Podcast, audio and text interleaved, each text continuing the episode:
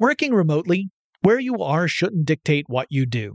Work from the road by turning your vehicle into a reliable high-speed data Wi-Fi hotspot with AT&T in-car Wi-Fi. On the network that covers more roads than any other carrier, take your work on the road and AT&T will be there to keep you connected. Connect up to 10 devices and stream conference calls, finish up that presentation, or answer last-minute emails. Why wait? Go to att.com slash in-car Wi-Fi today for free trial eligibility. Based on independent third-party data, number of devices varies by manufacturer. Always pay careful attention to the road and don't drive distracted. Wi-Fi hotspot intended for passenger use only when vehicle is in operation. Compatible device and vehicle required. Running a business is no cakewalk, but with SAP Concur Solutions, you can be ready for anything.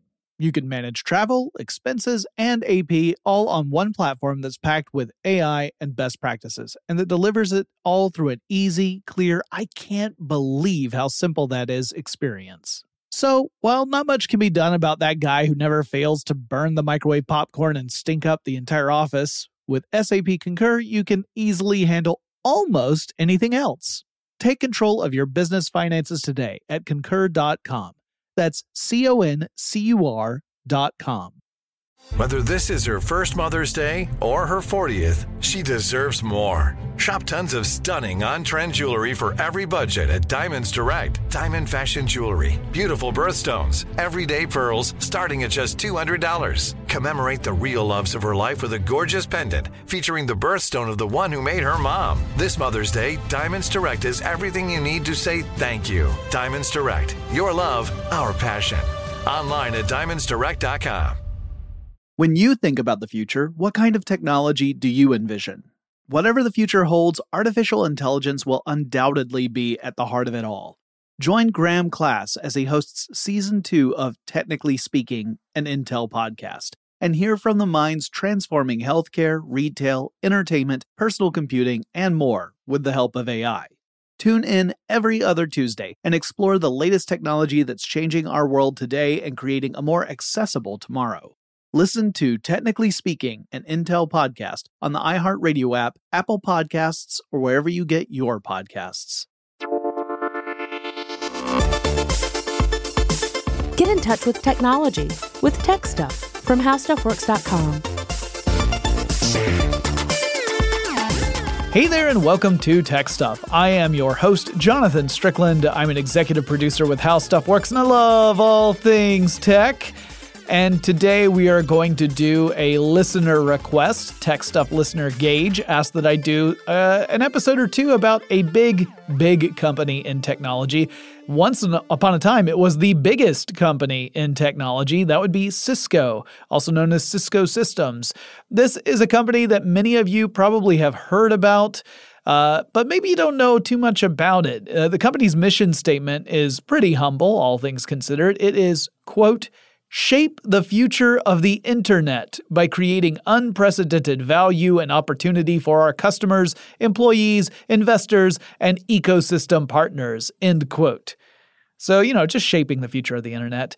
Uh, as it turns out, Cisco and the internet are deeply connected. The the company would not exist without network computers. That's the whole uh, core of what the company was about, especially from a hardware perspective early on. So, Cisco Systems, particularly back when it was called Cisco Systems, really made its fortune through creating the equipment that serves as the infrastructure for various computer networks, including the network of networks we call the Internet. It's mainly a business to business corporation, meaning its customers tend to be other big businesses. It did kind of dip its toe in the consumer market where it sold some products meant for the average person, such as myself, but it doesn't really do that anymore. However, today, the company employs more than 70,000 people and it generates more than $48 billion in revenue, but that's not how it all started way back in 1984. And actually, Cisco Systems' origin story is one that has, over time, been somewhat oversimplified and romanticized. This should come as no surprise to anyone who has ever followed any companies in the tech sphere, really any company at all. A lot of companies oversimplify their origins because the truth of the matter tends to get pretty complicated and sometimes it requires a whole lot of explanation. Now, a lot of Silicon Valley companies have a similar mythic origin story. Typically, you hear stories about how young engineers turn into entrepreneurs. Sometimes they're fresh out of college, sometimes they drop out of school in order to pursue a business opportunity. And there almost always seems to be a garage involved in some pivotal part of the early business history. And after some vague amount of time, the company's profile skyrockets and the entrepreneurs become gazillionaires. See also Microsoft, Apple, Google, etc. Cisco Systems' origin, or at least the version of the origin story that tends to be told, is not that far off from that particular archetype. However, instead of students, the founders were employees of Stanford University. They were computer scientists who were managing various computer departments at Stanford. Uh, in fact, at the time, they were a husband and wife team. They headed up different computer labs essentially at Stanford. And instead of a garage, they operated outside of their or in their living room in San Jose, California. That's where Cisco Systems got its start, was in their living room. They named their company after the sister city of San Francisco, so Cisco Systems. Also, if you look at the logo, it's these the lines of vertical dashes. Uh, those vertical dashes are an abstract of the Golden Gate Bridge. Now, the simplified story of the origin of Cisco systems, has two protagonists.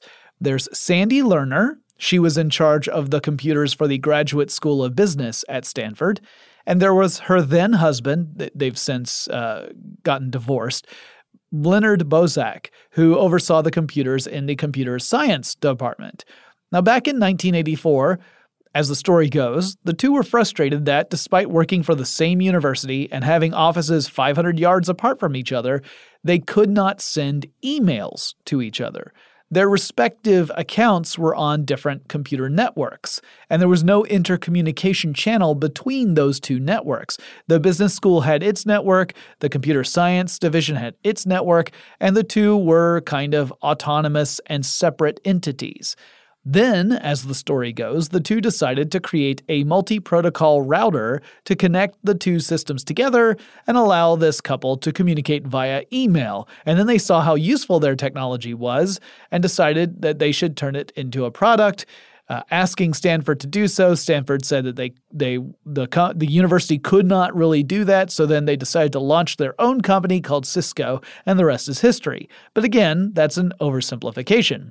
The reality is that a lot of different people were working on a solution to this problem of facilitating communication between disparate computer networks. But before I detail that history, I thought it might be helpful to talk about what the heck a multi protocol router is, why are they necessary, and that means that we need to define a few different terms like LAN, WAN, and explain the purposes of protocols in general and what a multi protocol technology does in particular. So, first of all, let's talk about LANs. So, a LAN, LAN, is a local area network.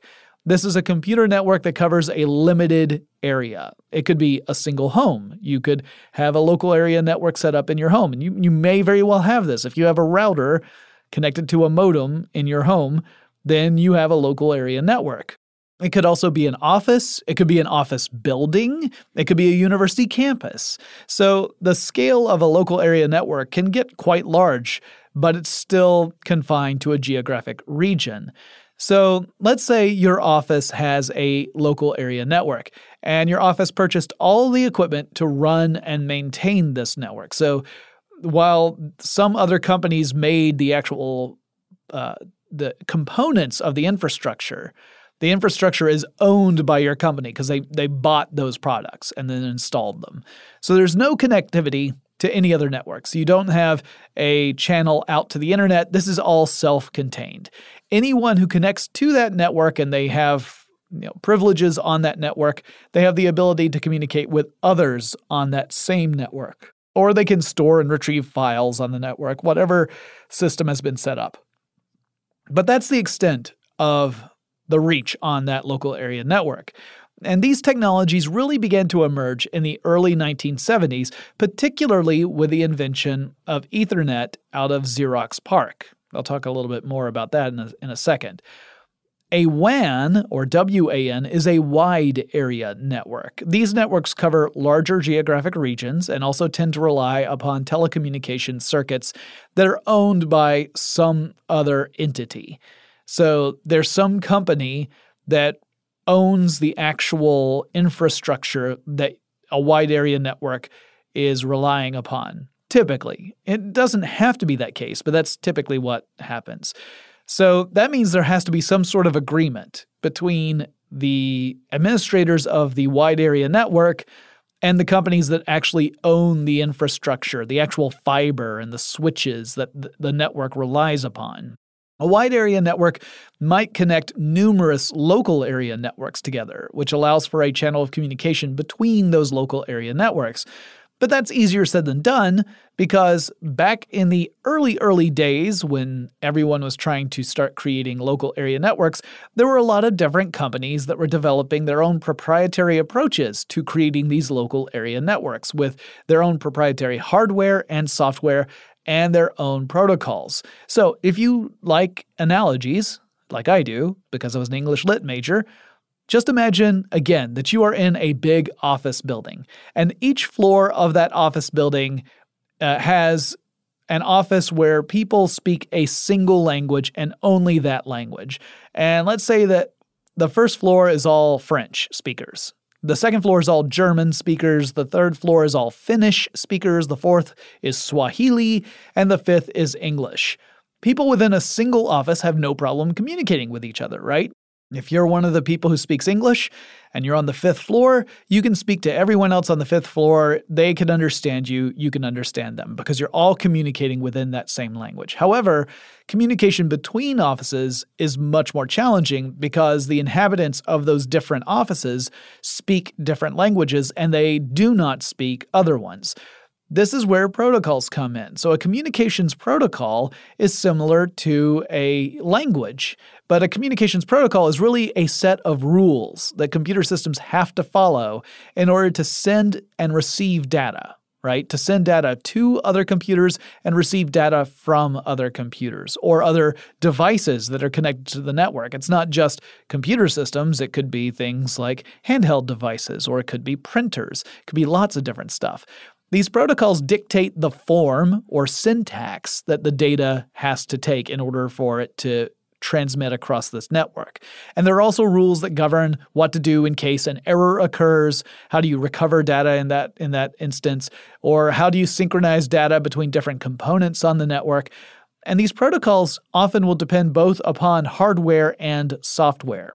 And because you have different companies creating these different local area networks, it could mean you have different incompatible protocols that are making up all these rules. So, again, going back to that office building analogy, think of each office floor not as having people who speak different languages on every floor, but different computer networks that are working on a different proprietary protocol in each floor. That means that computer systems on a single floor can communicate with each other easily because they're following the same set of rules.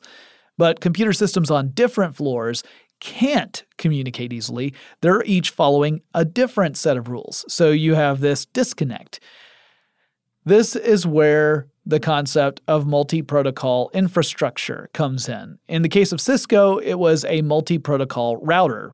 Now, a router is a device that sits between networks. It's kind of a connecting point. Sometimes we call them gateways, although for a while there was a differentiation between router and gateway. Today, they are largely one and the same. But these are connecting points between one network and another network. It could be two local area networks, so you could have a router between those two.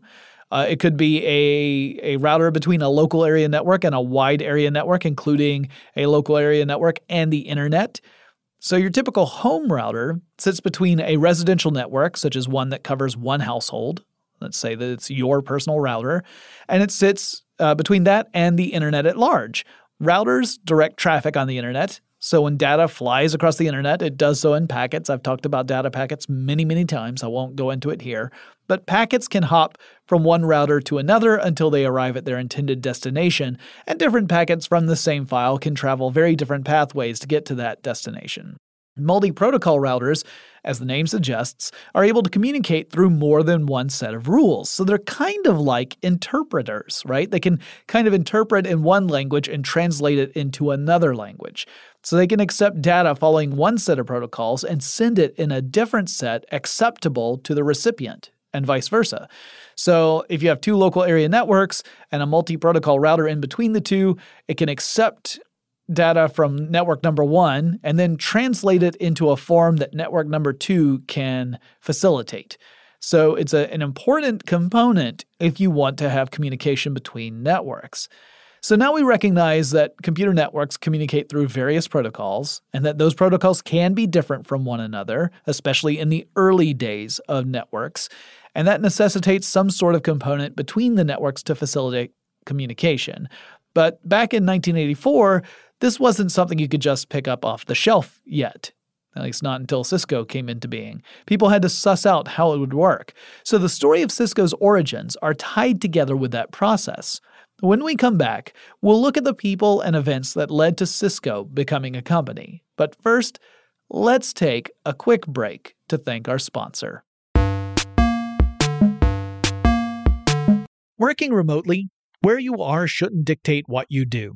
Work from the road by turning your vehicle into a reliable high-speed data Wi-Fi hotspot with AT&T in-car Wi-Fi.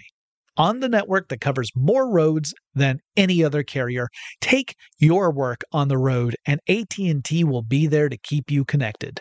Connect up to 10 devices and stream conference calls, finish up that presentation, or answer last-minute emails.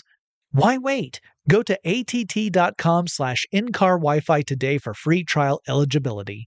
Based on independent third party data, number of devices varies by manufacturer. Always pay careful attention to the road and don't drive distracted. Wi Fi hotspot intended for passenger use only when vehicle is in operation. Compatible device and vehicle required. Running a business is no cakewalk. There is a ton to keep track of employees to keep happy, spending to control, travel to plan, and on top of it all, nobody knows exactly what the future holds. Your finance team always has to be ready to change. But with SAP Concur Solutions, you can be ready for anything. You can manage travel, expenses, and AP all on one platform that's packed with AI and best practices, and that delivers it all through an easy, clear, I can't believe how simple that is experience and you can finally say goodbye to the costly mistakes and risks that come from manual work and spreadsheets. So, while not much can be done about that guy who never fails to burn the microwave popcorn and stink up the entire office, with SAP Concur, you can easily handle almost anything else. Take control of your business finances today at concur.com. That's C O N C U R.com. I'm Katya Adler, host of The Global Story. Over the last 25 years, I've covered conflicts in the Middle East, political and economic crises in Europe, drug cartels in Mexico. Now I'm covering the stories behind the news all over the world in conversation with those who break it. Join me Monday to Friday to find out what's happening, why, and what it all means. Follow The Global Story from the BBC wherever you listen to podcasts. When you think about the future, what kind of technology do you envision? Whatever the future holds, artificial intelligence will undoubtedly be at the heart of it all. Join Graham Class as he hosts season two of Technically Speaking, an Intel podcast from Ruby Studio in partnership with Intel. Explore the future of technology that's rapidly evolving our world today with the help of AI. There is still so much work and research needed to fully understand the power and potential of AI and Intel is at the forefront of implementing AI and revolutionary technology that's changing the world we live in for the better. In each episode, Graham interviews the minds transforming medicine and healthcare, retail, entertainment, personal computing, and more while pioneering new uses for AI in these spaces. Tune in every other Tuesday and explore the latest technology that's changing our world today and creating a more accessible tomorrow. Listen to Technically Speaking, an Intel podcast on the iHeartRadio app Apple Podcasts, or wherever you get your podcasts. Before Cisco's launch in 1984, a few years of work went into the development of the technology that would give the company its real start. And while Lerner and Bosack were involved, so were a lot of other people. First, Stanford's connection to the internet, both figuratively and literally, stretches back to before there was an internet. Way back in 1969, Stanford was the site of one of the four original interface message processors. Those were special mini computers that were part of the experimental ARPANET. That was the computer network that would serve as a stepping stone toward the development of the internet. A lot of the protocols that would be used on the internet were developed for the ARPANET first. Uh, the other three IMPs, by the way, those are the yeah, uh, interface message processors.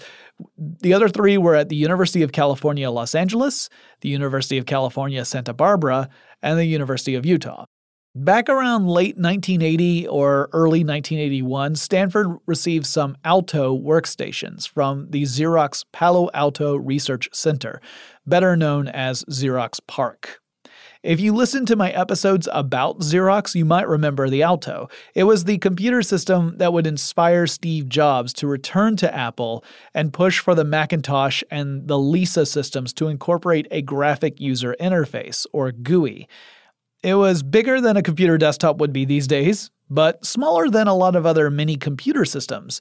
Xerox only produced a couple of thousand of these machines. Mostly they used them internally at Xerox, but they did distribute around 500 of them to various universities and research facilities, including Stanford. And the Alto was pretty cool, especially since Xerox first started producing them in the early 1970s, more than a decade before we would see GUI based computers in the consumer marketplace, stuff like the Macintosh, and then later still the Microsoft Windows operating system. But the technology that really got computer scientists excited that was incorporated into the Alto was Ethernet. I mentioned it earlier. Well, Bob Metcalfe over at Xerox pioneered Ethernet development in 1973 over at PARC. He was working on a way to connect Alto computers to printers initially, and he developed a networking platform and cabling system in order to do so. See, printers were really, really expensive. So it didn't make a whole lot of sense to get a printer for every single computer system. It made more sense to set up a system where multiple computers could share the printer as an asset. After all, you're not sending jobs to the printer all the time. So most of the time, the printer would just sit idle, which meant it wasn't a very efficient use of technology.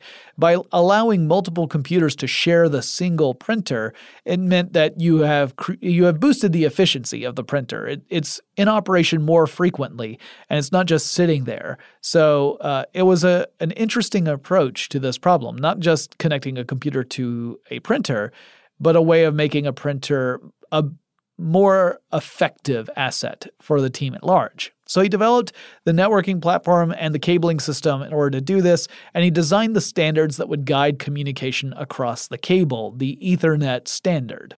Ethernet made it easier to create a system in which computers and other devices like printers could communicate with each other, but how would you connect disparate networks, particularly ones that relied on other protocols besides the Ethernet standard? The director of computer facilities at Stanford at the time, Ralph Gorin, made a general request. He said, I kind of want some form of technology that could serve as something like a network extension cord to create networks between computers that are more distant from one another. So while we're pretty good at linking computers that are fairly close to each other, I want a way to extend that to beyond just the computers that are all within the same room or same building. A group of Stanford computer scientists tackled this problem. Actually, a pretty big group.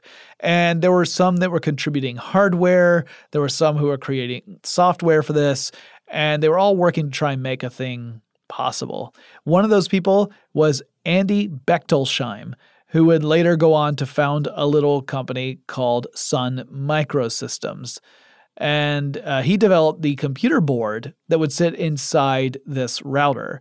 William Yeager, who is a research engineer, wrote the software for the multi protocol router. He had previously found success in networking machines between the medical center computers and the computer science department. So, this was sort of taking that approach and then making it more flexible to allow for even more types of local area networks to communicate with one another.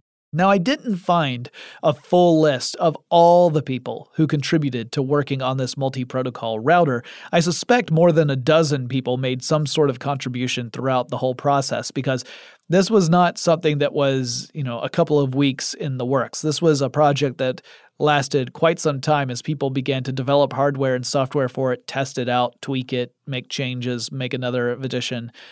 And it was definitely a collaborative effort. The result was what the computer scientists called the blue box. The blue box is because the device was inside a blue case. Gorin would later say that while he asked for an extension cord, what he actually got was more like a power outlet strip. It was much more versatile than a simple long distance connection between two different LANs. It was a device that could allow for communication across lots of different networks. And Yeager's software, while being fairly unsophisticated, according to one Stanford employee who would later go on to work for Cisco, it was incredibly adaptable. So maybe not terribly, you know, seamless or sophisticated, but easy to tweak so that you could incorporate different protocols.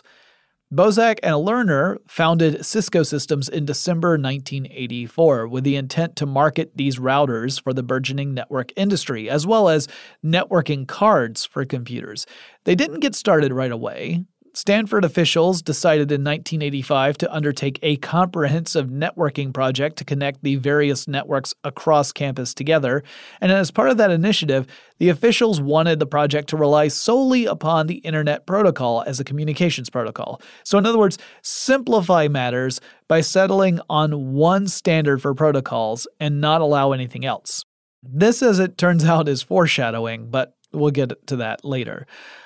Bosack and an engineer named Kirk Lougheed approached Yeager and asked him for his software. They said, Can we get your software for multi protocol routers?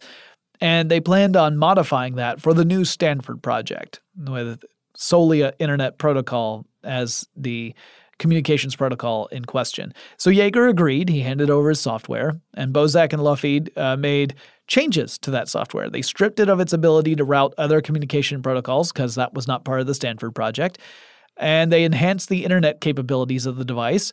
And in other words, they did make substantive changes to the technology as part of the Stanford project. But Apparently, according to Yeager, they did not reveal that they had also gone through the process of incorporating a new company and that Bosack had an outstanding request to Stanford to allow this new company to sell a version of this blue box router. Stanford is a nonprofit university, and as such, they could not legally enter into the manufacturing business. But the router had undeniable utility. However, the university did not see eye to eye with Bosack and Lerner, and they said, No way, San Jose. But that didn't stop Bosack and Lerner from building routers and network cards out of their home in San Jose and selling them by late 1985 or, by some accounts, early 1986. What's more, other members of the staff of Stanford got all head up because of the couple and some of the stuff they were doing. First, it seemed pretty clear that at least some of the development for Cisco's router product happened on Stanford's time, when Bosack and Lougheed and Lerner were supposed to be working for the university. Lerner, by the way, would leave Stanford first before anyone else would. Second, and more to the point, the Cisco router appeared to contain work that came from other members of Stanford's computer science community, as did the network cards. Nick Vezades, who worked with Yeager, claimed that there was no real difference between the routers Cisco sold and the ones that Stanford was using on their own systems, and that there might have been some theft. If you're if you're being really, you know, stickler for it, there were those who essentially were accusing Bosack and Lerner of stealing intellectual property that belonged to other people without compensating them for it.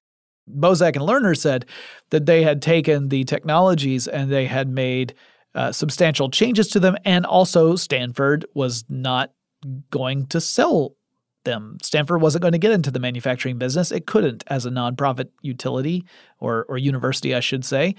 So they did what they had to do in order to actually make it a working product. Meanwhile, Bosack was still working for Stanford at that time. By early 1986, he was given the choice to either work for Stanford or just work for Cisco, but he could not do both at the same time.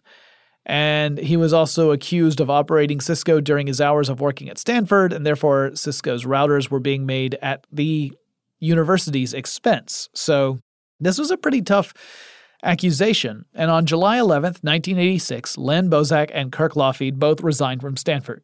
Lerner, as I had said, had already left the university at that point.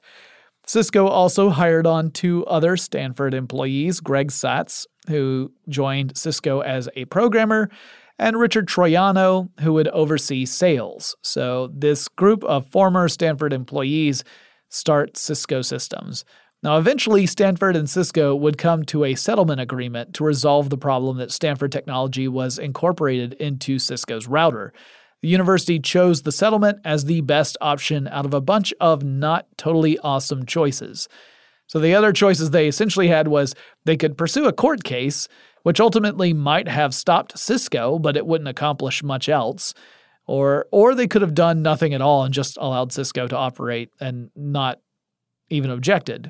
The settlement saw Cisco pay Stanford about $20,000 in cash, with another $150,000 promised in royalty fees from Cisco sales, and also an agreement to sell routers to Stanford at a discounted rate and to provide essentially free IT support. Les Earnest, who was Bosack's former supervisor, alleged that Bosack had also done business with Xerox using some of Stanford's technology in networking boards. That charge also didn't go so far as a court case. Cisco would settle out of court for a $7,000 cash settlement and two routers.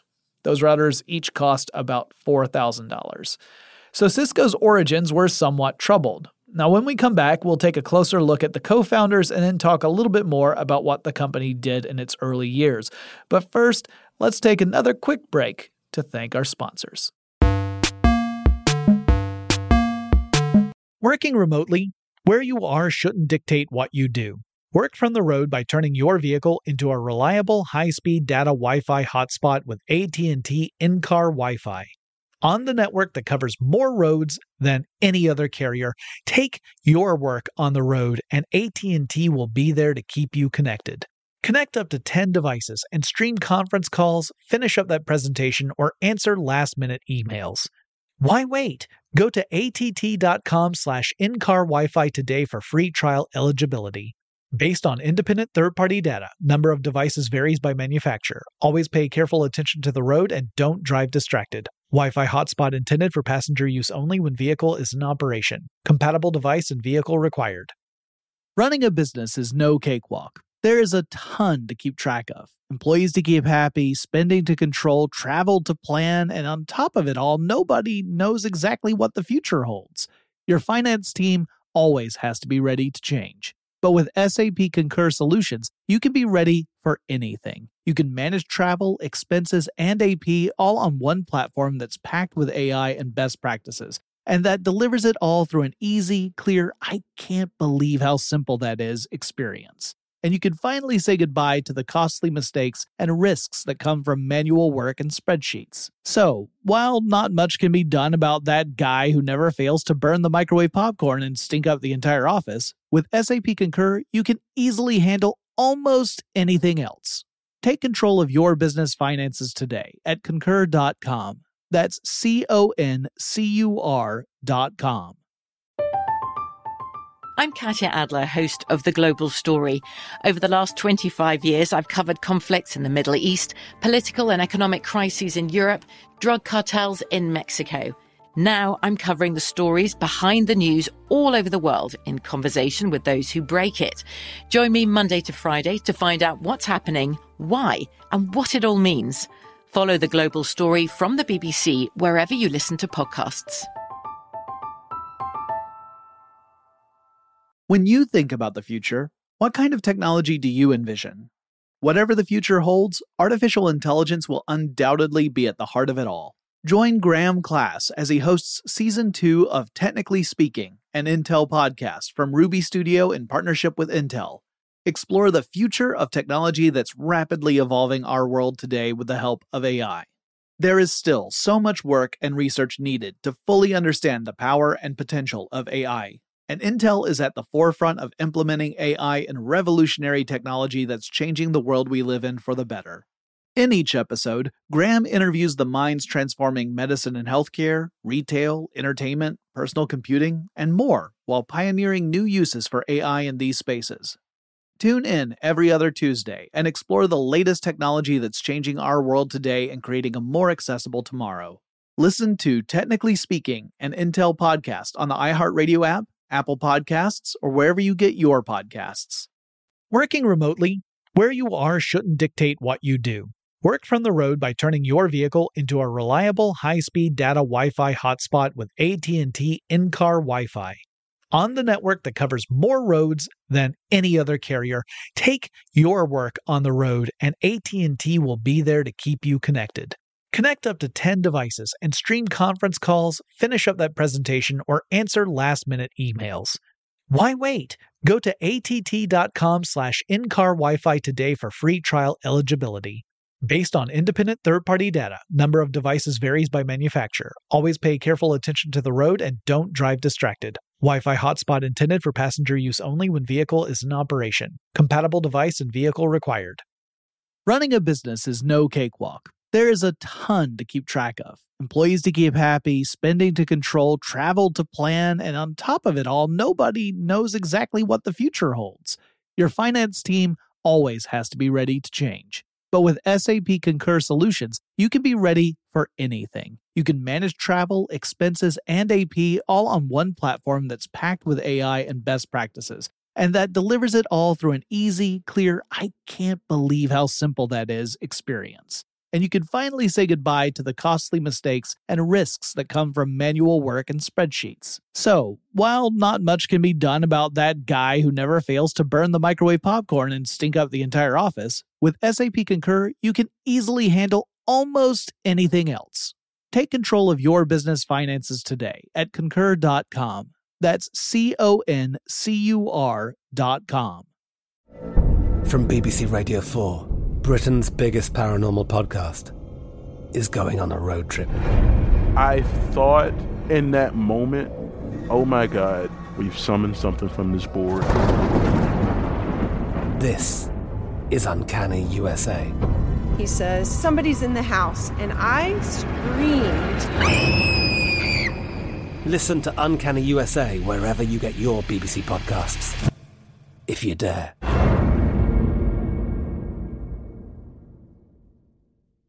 When you think about the future, what kind of technology do you envision? Whatever the future holds, artificial intelligence will undoubtedly be at the heart of it all. Join Graham Class as he hosts season two of Technically Speaking, an Intel podcast from Ruby Studio in partnership with Intel. Explore the future of technology that's rapidly evolving our world today with the help of AI. There is still so much work and research needed to fully understand the power and potential of AI. And Intel is at the forefront of implementing AI and revolutionary technology that's changing the world we live in for the better.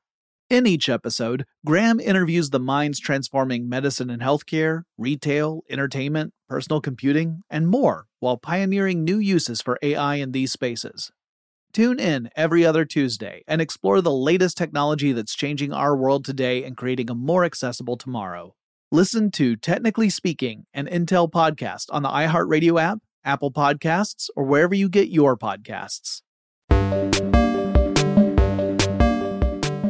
All right, well, here's a closer look at the co founders of Cisco Systems. Leonard Bosack was born in 1952 in Pennsylvania and graduated from the University of Pennsylvania in 1973. He became a hardware engineer at Digital Equipment Corporation, better known as DEC. DEC would later be acquired by Compaq in 1998, by the way. In the late 1970s, Bosack was accepted into Stanford University and studied computer science. He met Sandy Lerner sometime around 1977 while both were pursuing postgraduate studies, and both of them were working on the mini computers in Stanford's labs. And he became a staff engineer at Stanford around 1981.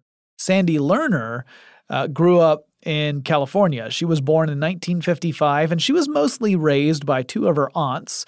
Her parents divorced when she was four years old, and she ended up living with her aunts mostly when she was growing up. She grew up partly on a cattle ranch and even started making money raising and selling cattle. She bought her first steer when she was just nine years old.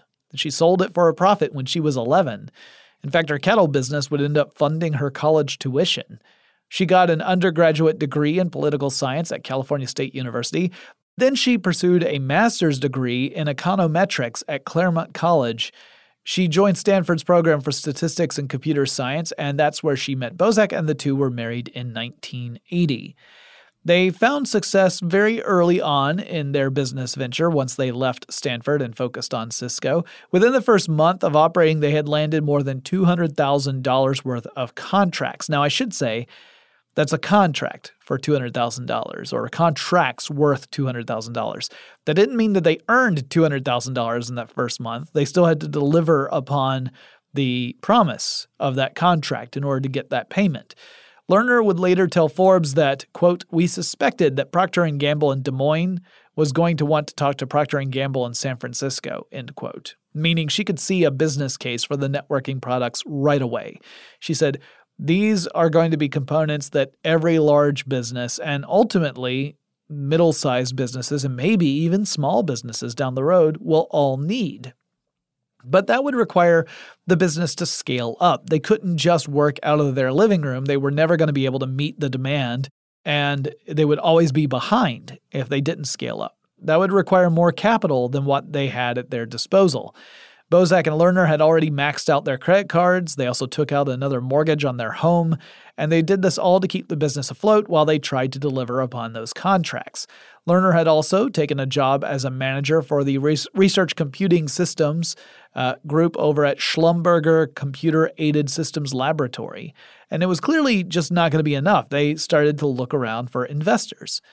Originally, it didn't go so well. Bosack would later say, quote, We must have talked to 80 or 90 different venture firms. We got turned down by just about every one, end quote.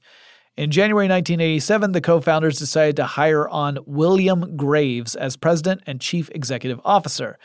Graves had previously worked for Bell Aerospace Textron, where his job was, I don't know. It says classified on LinkedIn. I don't have classification. Back in 1986, Cisco's revenue was $129,000, which sounds not bad, $129,000. Now that's revenue for the whole company. And the two were able to, well, really more than two, the the five original employees were able to land contracts that were worth more than $129,000, but delivering upon those contracts was a challenge.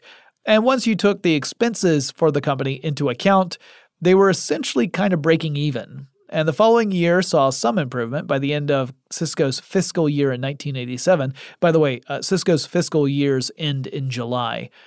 Cisco would achieve revenues of $1.5 million with a 10% net income before taxes, which meant the company was able to make enough money to stay afloat while looking for an investor. They didn't have to take out even more loans. Sequoia Capital, an investment firm, eventually stepped up to invest in the company. But Donald Valentine, who was the backer at Sequoia, he was ready to invest in late 1987, but felt that Lerner and Bosack lacked the experience to grow a company and lead it effectively. And apparently, he felt that Graves just didn't cut it either. So he insisted in 1988 on installing a new chief executive officer to take the reins and lead the company. After first installing an interim president, Valentine ultimately chose John Morgridge in October 1988. Sequoia would also get a 32% ownership of the company, and in return, Cisco would get $2.5 million in investment capital. Bosack and Lerner would retain 30% ownership of the company, which would vest over the course of four years. Morgridge was an MBA graduate from Stanford. But he graduated in 1957, so he preceded Bosack and Lerner's time at Stanford by a couple of decades. They did not cross over. He had worked for Honeywell Information Systems, and then later on, he was the chief operating officer of a company called Grid Systems. According to Lerner, the first time she met Morgridge, he had already been hired on to be CEO of Cisco. So there was a little bit of acrimony between the co founders and John Morgridge because they didn't really have any say in who was going to lead the company they had founded. But If they didn't go along with this, they wouldn't get the investment money they would need in order to scale up. At the end of the fiscal year 1988, which was just a few months before Morgridge was officially installed as president and CEO, Cisco was on the upswing with $5.5 million in sales. Morgridge would take the company even higher, and Valentine would end up becoming the chairman of the board of directors. This, however, did not mean everything was going smoothly at Cisco. So while Cisco continued to create network infrastructure hardware for clients, the co founders were clashing with their new management. In February 1990, Cisco held its initial public offering, or IPO. This is when a company goes from being a privately held company to a publicly traded company. According to Investopedia, a $1,000 investment would have netted you 55.55 shares of Cisco stock, which by my math means the stock price must have been somewhere around $18 per share. By the end of the first day of trading, the share price had risen 24%, and the company's valuation was uh, was estimated to be 224 million dollars. The company found much of its success early on in overseas markets. It was selling network infrastructure hardware to tons of clients. Things were going great, except that the co-founders were still not really happy with the way the company was being led. On August 28, 1990, Sandy Lerner co founder of Cisco, was fired from her job. And in a show of solidarity, Len Bosack resigned from the company as well. The co founders had left and they sold off their shares in the company for around $170 million. Their marriage, unfortunately, had taken some hard bumps along the way. They had been working endlessly on the company, and they found that they were no longer really working well as a married couple. And so in the 1990s, the two would divorce. Sandy Lerner would go on to fund several other ventures, including the Urban Decay Cosmetics line. That was her project. She also headed some philanthropic efforts. Bosack would go on to found a company technology company called XKL LLC in 1991. Now, in the next episode, I'm going to cover more of Cisco's history, how it grew to be the most valuable company in the world, and how it lost more than three quarters of that value as a result of the dot com bubble burst, and then how it was able to recover after the wake of the bubble bursting. That'll be in the next episode. If you guys have any suggestions for future episodes of Tech Stuff like Gage did, send me an email the address is techstuff at howstuffworks.com, or you can drop me a line on Facebook or Twitter. The handle for both of those is techstuffhsw. Don't forget, you can follow us on Instagram, and I will talk to you again really soon.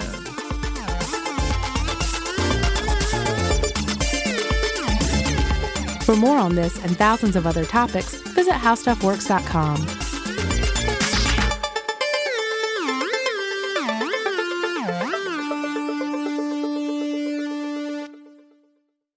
Running a business is no cakewalk, but with SAP Concur Solutions, you can be ready for anything.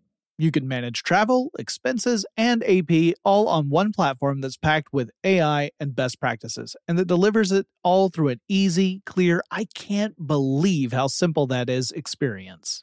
So, while not much can be done about that guy who never fails to burn the microwave popcorn and stink up the entire office, with SAP Concur, you can easily handle almost anything else. Take control of your business finances today at concur.com. That's C O N C U R.com. From BBC Radio 4, Britain's biggest paranormal podcast is going on a road trip. I thought in that moment, oh my God, we've summoned something from this board. This is Uncanny USA. He says, Somebody's in the house. And I screamed. Listen to Uncanny USA wherever you get your BBC podcasts, if you dare.